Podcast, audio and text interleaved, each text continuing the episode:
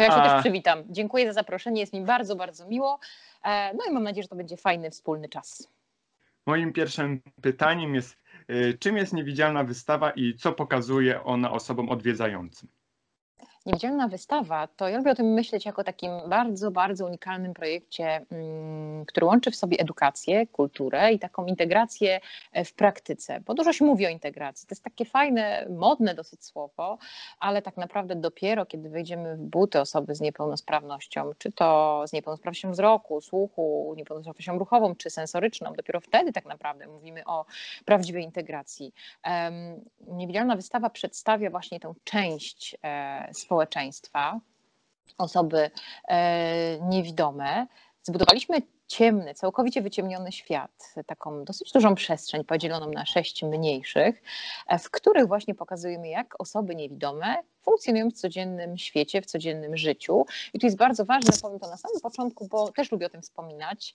Często mówi się świat osób niewidomych, czy nie, no, najczęściej się mówi świat osób niewidomych. Jest wspólny świat, są różne perspektywy, więc ja zawsze, zawsze staram się podkreślać, e, że my pokazujemy po prostu perspektywę doświadczenia tego wspólnego świata przez osoby z niepełnosprawnością wzroku, bo pracują u nas przede wszystkim osoby niewidome, ale jest też kilka osób słabowidzących w znacznym stopniu. Ponieważ wiecie, to jest tak, że jak się mówi o czymś, co jest dla nas naturalne, to można pomijać różne szczegóły, więc może kilka szczegółów podpowiem e, Nasi goście to są osoby widzące. Zazwyczaj, oczywiście jest y, niewielki procent tych, którzy mm, przychodzą do nas, którzy są osobami niewidomymi, przychodzą do nas po to, żeby po pierwsze sprawdzić, co u nas się w ogóle dzieje i co oni tam wyprawiają na tej niewidzialnej wystawie. No i powiem tak, dostajemy naprawdę znak jakości od środowiska osób z niepełnosprawnością wzroku, więc to jest cudowne. Mm, przychodzą do nas ze swoimi rodzinami, z przyjaciółmi, żeby pokazać, w jaki sposób oni właśnie na co dzień funkcjonują, e, ale ci nasi widzący goście, oni zanurzają się w całą całkowitą ciemność. Możecie sobie wyobrazić taką totalną ciemność. Nie ciemność, którą znamy na przykład ze scenerii nocnych, kiedy ma, mamy orientację w przestrzeni, ponieważ e, na przykład przestrzeń naszego mieszkania jest nam całkowicie znana, mniej więcej wiemy, jak poruszać się po omacku. Gdzieś tam są jakieś przesmyki światła, nawet jeżeli ta noc jest totalnie ciemna. U nas ciemność jest absolutna. Naprawdę. Zadbaliśmy o to, żeby nie można było zobaczyć zupełnie E, nic. E, I pomieszczenia są właśnie ułożone, tak można powiedzieć, przyczynowo-skutkowo. Przemieszczamy się między scenariami, które doskonale znamy, których na co dzień e, odnajdujemy się. My wszyscy, całe społeczeństwo, właśnie pokazaliśmy od tej innej, trochę ciemnej strony na niewidzialnej wystawie. A przewodnikami, jak już powiedziałam, są osoby niewidome bądź słabowidzące w znacznym stopniu. I to jest nasza niewidzialna ekipa. Dobrze, to może y, zapytam o osoby odwiedzające tą wystawę. Czy częściej to są osoby młode, czy y, ponad 18 lat? Jak to wygląda i czy ich nastawienie się zmienia na osoby niepełnosprawne? Mm, powiem Wam tak. E, w tym naszym idealnym świecie, czyli sprzed roku, to do godziny 17 w dni powszednie naszymi gośćmi były osoby mm, w wieku szkolnym Mówimy tutaj o osobach od 9 roku życia, e, powiedzmy no, do, do ostatnich klas e, e, szkolnych. I to był bardzo fajny, czas, to są zupełnie inni goście niż ci, którzy przychodzą w weekendy bądź popołudniami. Ja lubię myśleć, że my zmieniamy świat. E, oczywiście nie jestem na wskroś naiwna i wiem dobrze, że często jest tak, że przychodzi tutaj taka brygada asów do nas i myśli tylko o tym, co by tutaj zepsuć i zniszczyć i w ogóle jak tutaj dać komuś popalić, bo przecież nikt nie widzi, to można robić naprawdę różne rzeczy. Ale kochani, nasi przewodnicy są naprawdę bardzo sprytni, oni widzą więcej niż może się wydawać, mimo iż nie mają noktowizorów. Mm, staramy się jednak, żeby nawet jeżeli sytuacja jest taka niecodzienna i um, ludzie bywają oporni, odporni i oporni na naszą edukację, to staramy się, żeby nawet jak wyjdziemy już z ciemności, e, żeby tematy po prostu przegadywać, bo to jest ważne. I zazwyczaj mm, to jest tak, że my wpuszczając naszych gości, najpierw skupię się na tych, na tych młodszych, później na starszych, to e, przewodnicy nie pokazują się przed wejściem do ciemności. I często zdarza się, że osoby, które do nas przychodzą, one nie zdają sobie tak do końca sprawy z tego, że przewodnikiem jest osoba z niepełnosprawnością wzroku. W momencie, kiedy mm, grupa wychodzi już po, po zwiedzeniu, przegadujemy wiele rzeczy, jeżeli było coś takiego, co warte jest przegadania i powiem wam, że zdarza się taka totalna skrucha, tak, że nagle się okazuje, że wow, ten pan, ta pani to nie widzi, tak, jak głupio.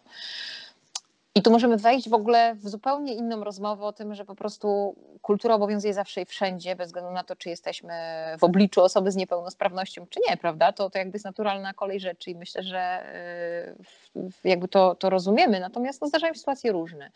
E, ale osoby y, młode są bardzo wdzięcznymi gości, gośćmi, powiem Wam szczerze, bo mm, no właśnie, myślimy sobie tak, że jednak zasiewamy jakieś ziarenko i coś z tego będzie. To nie jest tak, że wszyscy, którzy wychodzą z niewidzialnej wystawy, nagle mówią, o, jaki ten świat jest w ogóle dla nas wspaniały i dobry, a jak ci ludzie mają ciężko, o, będziemy teraz w ogóle najlepszymi ludźmi pod słońcem. Nie zawsze tak jest. Czasem jest tak, że trzeba coś przepracować, przegadać, przemyśleć, ale dostajemy bardzo, bardzo dużo pozytywnego feedbacku od, nawet od nauczycieli właśnie, którzy do nas piszą, że powiedzmy, nie wiem, takie największe gagatki nagle zmieniają swoją optykę i okazuje się, że coś tam w tych sercach drgnęło i to jest super e, tak w naszych rozmowach między przewodnikami, no między, między mną, między naszą ekipą recepcyjną, często mówimy, że jeżeli nam się na, nie wiem, 10 czy nawet na 100 osób uda zmienić kilka, to jest już naprawdę duży sukces, bo sukces, bo, bo mm, takim moim mottem życiowym jest to, że jeżeli chcemy zacząć zmieniać świat, to musimy zacząć zmieniać najpierw świat wokół siebie, tak? Małymi, małymi gestami, małymi ruchami. Potem to trochę jak takie, wiecie,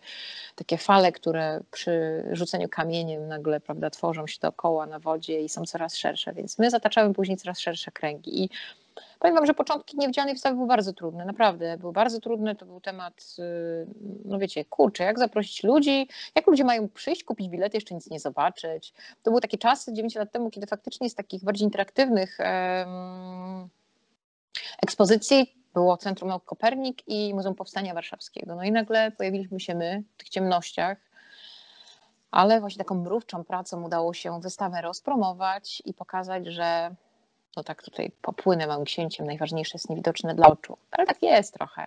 I jakoś to ruszyło i faktycznie w tych dobrych czasach, czyli nie w 2020 roku, a przynajmniej nie od marca, to było tak, że my, prawdę powiedziawszy, mieliśmy rezerwacje na trzy miesiące już do przodu, e, jeżeli chodzi o szkoły, jeżeli chodzi o, mm, o wycieczki szkolne, no to był bardzo, bardzo fajny czas. Mm, więc tak jak mówię, mamy młodych, mamy starszych. E, popołudniami przychodzą do nas często ludzie na randki w ciemno, na po prostu zwyczajne spotkania, również spotkania firmowe. Staramy się być bardzo elastyczni, staramy się iść do przodu i tę naszą ciemną przestrzeń wykorzystywać na różny sposób. I to jest naprawdę fajne. Mm, mamy też takie szkolenia liderskie, dużo, dużo ciekawych rzeczy się dzieje. Mieliśmy, słuchajcie, nawet y, szkolenie dla jednostek specjalnych gromu, E, ale szczegółów nie mogę zdradzać. Natomiast właśnie ta ciemność jest super, bo ona jest taka bardzo, bardzo kreatywna. No i mamy też oczywiście weekendowe spotkania z rodzinami, z przyjaciółmi, którzy do nas przychodzą, ze studentami. Trochę się rozmarzyłam, bo teraz to niestety otacza nas wielka pustka i nie mamy tak naprawdę nic poza E, ważną tak naprawdę interakcją z naszymi sympatykami przez, przez ekran. Ale tym bardziej cieszy mnie takie spotkanie jak dziś, bo mogę sobie porozmawiać o niewidzialnej wystawie z żywymi ludźmi to jest super. Czy y, taka pierwsza styczność z osobami z dysfunkcją wzroku czegoś Panią nauczyła, czy uwrażliwiła Panią bardziej na, pro, na problemy osób z niepełnosprawnościami? Powiem trochę przewrotnie. E, ja w ogóle jestem osobą wrażliwą z natury i, i, i, zawsze gdzieś tam poruszam się w obszarach takich pomocowych. Czy to były zwierzęta, czy to były dzieciaki, czy to właśnie były osoby y, z niepełnosprawnością, z niepełnosprawnością, chociaż tych było najmniej. Ale ja po prostu wchodzę w pewien obszar naturalnie i mm, od razu myślę zadaniowo, co trzeba zrobić, żeby było lepiej, tak? Pytam, szukam, e, ciągnę za język. E, jak powinien wyglądać taki trochę bardziej idealny świat? Co można po prostu zrobić, tak? E, więc moja, moja wrażliwość chyba przejawia się przez taką zadaniowość, którą realizuję. Zresztą mm, też od samego początku, kiedy, kiedy niewidzialna się pojawiła i ja się pojawiłam na niewidzialnej wystawie, pomyślałam sobie, że nie wolno nam ograniczać się do tych czterech ścian naszej ekspozycji, bo to będzie złe. My jesteśmy mm, podmiotem komercyjnym, sprzedajemy bilety, z tych biletów utrzymujemy się, plus jeszcze dostajemy, no to jest kropla w morzu potrzeb, ale taka ważna i wartościowa, e, dostajemy dofinansowanie do wynagrodzenia osób z niepełnosprawnościami od Państwowego Funduszu Rehabilitacji Osób, z osób Niepełnosprawnych. Mm, I pomyślałam sobie, dobra, robimy fajną robotę, naprawdę fajną i uważam, że unikalną w dalszym ciągu na skalę e, kraju, e, ale skoro my sprzedajemy bilety, to fajnie by było, nie jesteśmy fundacją, nie jesteśmy żadnym stowarzyszeniem, zrobić coś więcej, coś ekstra, żeby właśnie wychodząc na zewnątrz i dosłownie i w przenośni, wciągnąć w tę tematykę jeszcze więcej ludzi, po prostu zarazić pewną taką zajawką na, e, na to, czym jest niepełnosprawność, dlaczego ona może być absolutnie naturalna, oswojona, pozytywna i tak dalej. I powiem Wam, że dużo się zmieniło przez te 9 lat. E, tych różnych takich projektów, czy to na zewnątrz, czy w środku, takich pomocowych też właśnie poza e, poza taką zwyczajną naszą działalnością mieliśmy sporo. Takie najciekawsze, jeżeli mogłabym wymienić, yy, a myślę, że warto, to, była, mm, to były takie, wiecie co, programy resocjalizacyjne na przykład dla więźniów. Mm, przychodzili tutaj do nas, e, przychodziły do nas osoby zakładów karnych, oczywiście w asyście. To było wszystko bardzo, bardzo e, mocno doprecyzowane, jeżeli chodzi o organizację. No wiadomo, to są specyficzne warunki, ale też część z naszych przewodników doskonale się w tym sprawdza, bo mamy na przykład przewodników po resocjalizacji, więc e, po studiach, więc, więc to też była taka fajna dla nich e, możliwość, żeby Mm, no, żeby sprawdzić się w nowej roli. E, bardzo lubimy w ogóle pracę z e, taką, wiecie, młodzieżą wykluczoną, na przykład z domów poprawczych, właściwie z ośrodków, e, zakładów poprawczych, przepraszam. Mm, bo, bo mamy wtedy taką nadzieję, że kurczę, właśnie, że, że dzięki temu, co robimy, dzięki naszemu zespołowi coś możemy jakoś tak troszeczkę, wiecie, ten środek ciężkości przenieść w innym kierunku i pozwolić tym ludziom otworzyć się, zrozumieć, że Mm, no tak, no czasem, czasem pewne sytuacje się zdarzają w życiu, trudno się z nimi pogodzić, tak, jak choćby utrata wzroku, czy właśnie ponoszenie konsekwencji swoich czynów, ale de facto świat nie musi liczyć, więc, więc to jest bardzo, bardzo, co bardzo, były bardzo fajne projekty. Kolejną taką naszą dumą, mogę powiedzieć, e, to jest projekt, który nazwaliśmy Pacjent niewidomy i słabowidzący w gabinecie i na oddziale. To jest książka bardzo miniaturowa, taka, no można powiedzieć, grubsza broszura, skierowana do lekarzy, do specjalistów, do pracowników klinik okulistycznych w Warszawie nie tylko oraz do studentów uniwersytetów medycznych. Taką broszurę, która jest dostępna na naszej stronie, tylko trzeba tam sobie wyszukać, wpisać wyszukiwarkę pacjent e, i ona wyskoczy. Napisałam ją e, wraz, a właściwie inaczej, e, jeden z moich przewodników, Jarek Gniatkowski, był głównym dawcą tych wartościowych treści. Mm, ja tam miałam swoje kilka słów, plus zajęłam się stroną redakcyjną i jedna z naszych ówczesnych przewodniczek, a dziś bardzo, bardzo bardzo serdeczna nasza przyjaciółka, też maczała w tym swoje palce. Premiera tego, mm, tej broszury miała miejsce po tak zwanym błogosławieństwie Polskiego Towarzystwa Okulistycznego, które bardzo, nam, e, bardzo nas wspierało w tej pracy. A w ogóle o tym, o tym nie powiedziałam, poprzedzone to było warsztatami z lekarzami, którzy do nas przychodzili mm, zaprosiliśmy ich na takie właśnie warsztaty do ciemności, żeby pokazać, w jaki sposób pracować z pacjentem e, z niepełnosprawnością wzroku. To jest bardzo ważne, bo pacjenci, patrzę tutaj z tej perspektywy, wiecie, są ludzie, którzy tracą wzrok. Tracą wzrok i naprawdę niewiele można zrobić. Chodzi o to, żeby potrafić przekazać diagnozę, żeby nie przedłużać procesu, który powinien się rozpocząć, czyli procesu rehabilitacji, najpierw psychologicznej, potem społecznej i tak dalej, i tak dalej. No, generalnie tych wątków jest bardzo dużo, nie chcę wam tutaj mieszać, bo jak zacznę się rozkręcać, to po prostu nie powstrzymać już, nie?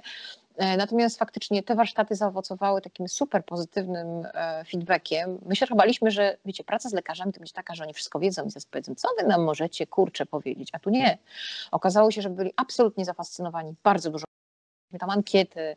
I właśnie na bazie tych ankiet, na bazie naszych doświadczeń przygotowaliśmy tę książkę, która miała premierę w 2015 roku na konferencji międzynarodowej Ophthalmology in Practice i rozpoczynaliśmy właśnie wtedy my, aż mam ciarki jak o tym myślę, mm, rozpoczynaliśmy konferencję w warszawskim Mariocie, dostaliśmy mnóstwo ciepłych słów, każdy dostał broszurę, potem broszury jeszcze jak, bo, bo drukowaliśmy je właśnie za nasze pieniądze, nie szukaliśmy żadnego sponsora, zrobiliśmy to po prostu po naszemu Broszury później wysyłaliśmy na uniwersytety medyczne, ponieważ zgłosiły się do nas i ta broszura dalej funkcjonuje.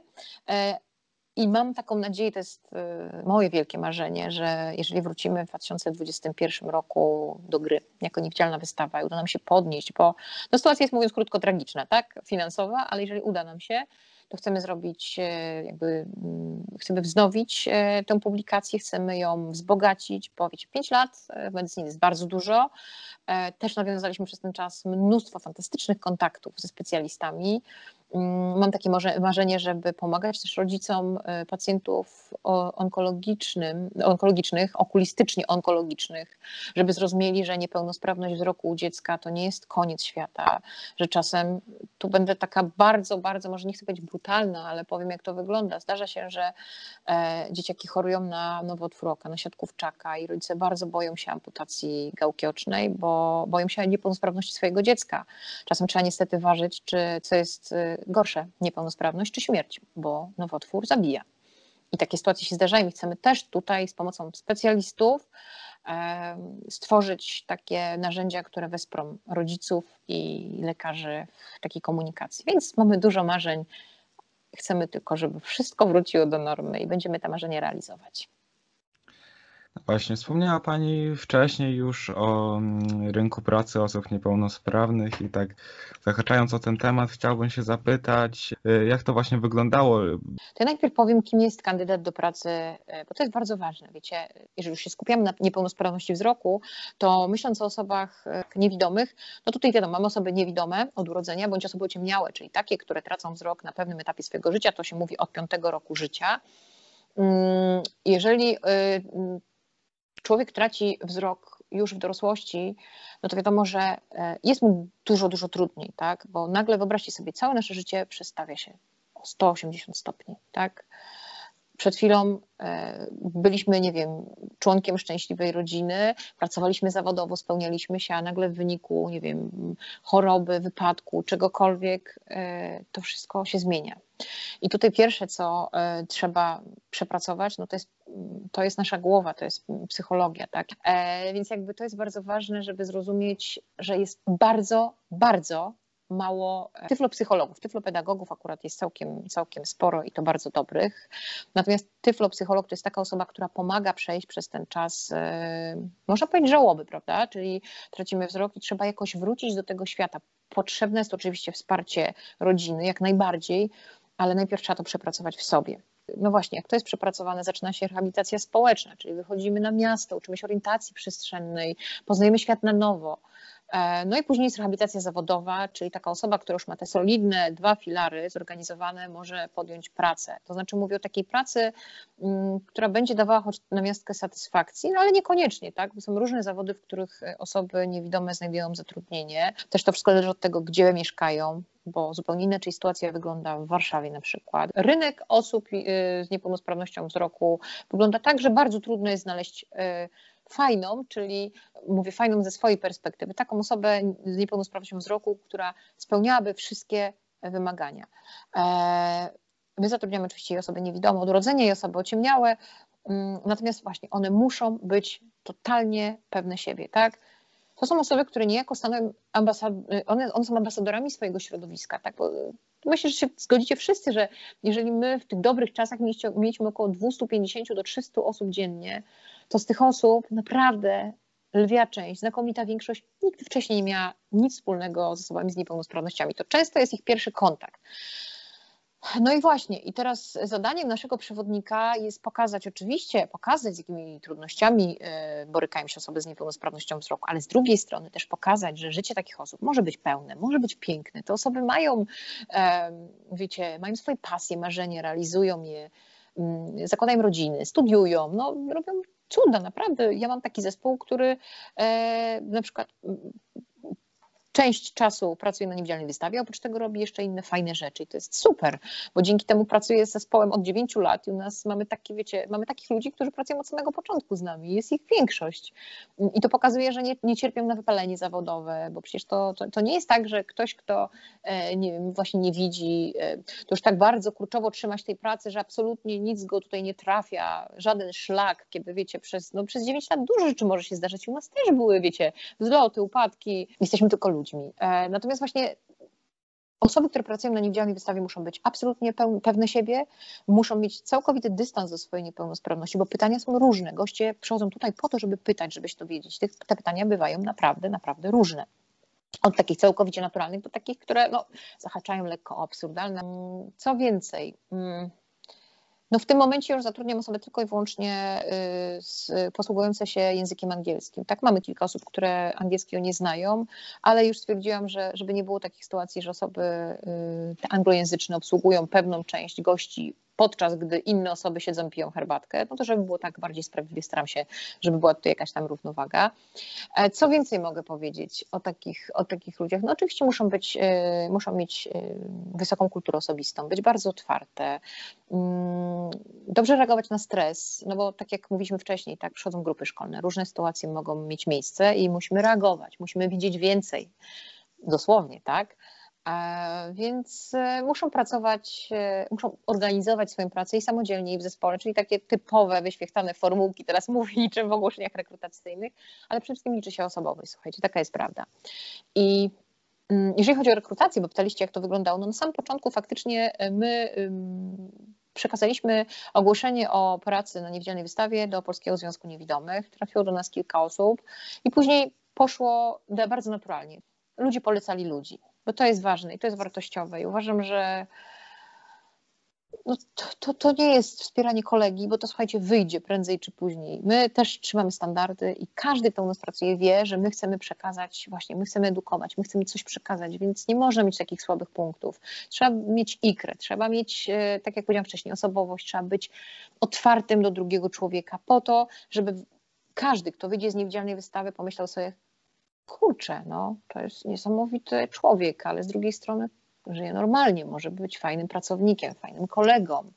Ogólnie to osoba niewidoma kojarzy się oso osobom widzącym, takim, które nie miały styczności z tym środowiskiem, jako taka wycofana, jakaś taka, wiecie, taki siedzi sobie, taki smutny człowiek w jakimś poplamionym swetrze, kątem u mamusi i pewnie nic nie robi i tak w ogóle to to nie wiadomo, co z nimi zrobić. A tak nie jest, naprawdę, słuchajcie.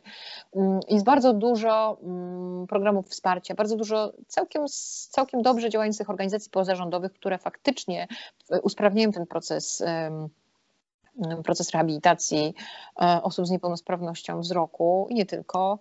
Czynimy wszystko wspólnie, każdy, młodszy, starszy, żeby pamiętać, że jesteśmy różnorodni, że to włączanie naprawdę nie jest trudne. Jest całkiem proste.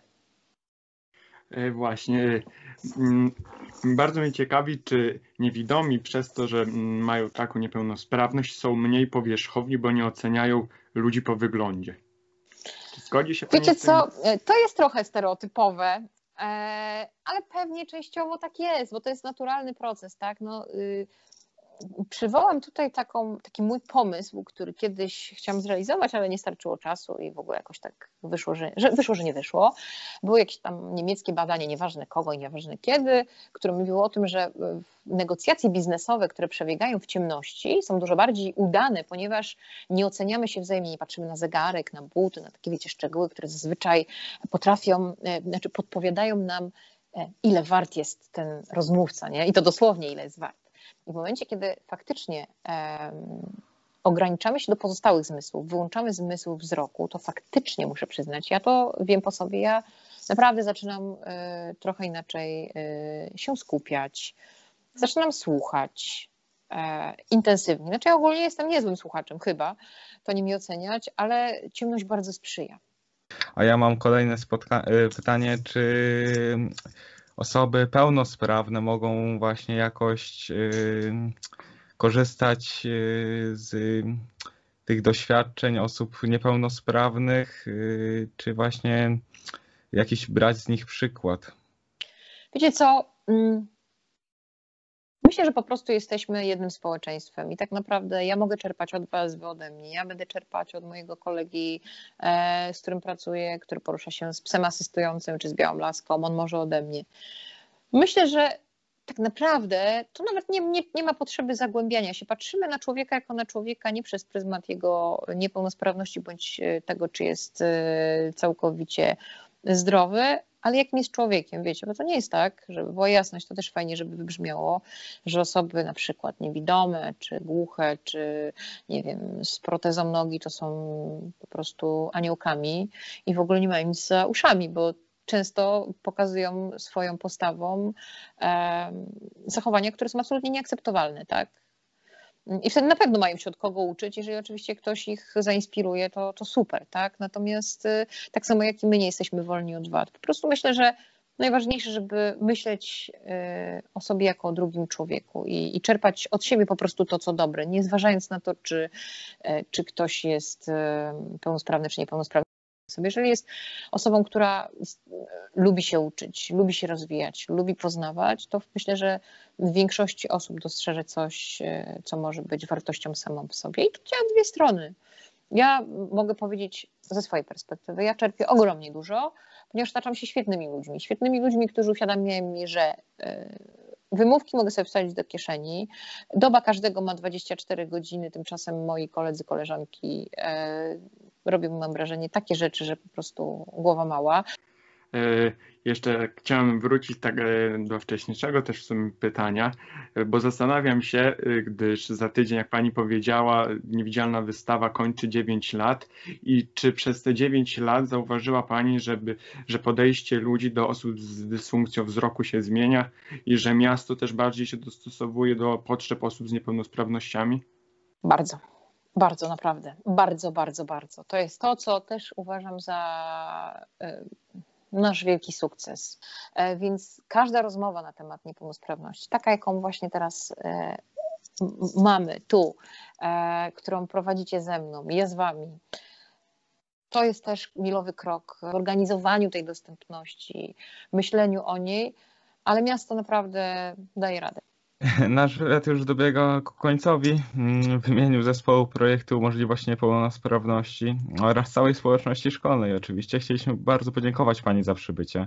Ja też I bardzo dziękuję za o swojej tej przygodzie z niewidzialną wystawą i z uczestnikami niewidzialnej wystawy. Jestem absolutnie do dyspozycji. Zapraszam Was bardzo serdecznie wszystkich na nasze social media, na Instagram, na Facebooka. Dużo ciekawostek, dzielimy się naszymi doświadczeniami. Mamy fajne e, live, w których opowiadamy o naprawdę ciekawych rzeczach. Szczególnie wczoraj bardzo, bardzo, bardzo fajny live o podróżowaniu osób niewidomych. Zapraszam, on sobie wisi. Jeżeli byście mieli jakiekolwiek pytania, też oczywiście piszcie do nas i zawsze jesteśmy otwarci, bo nie widzimy problemu w odpowiedziach.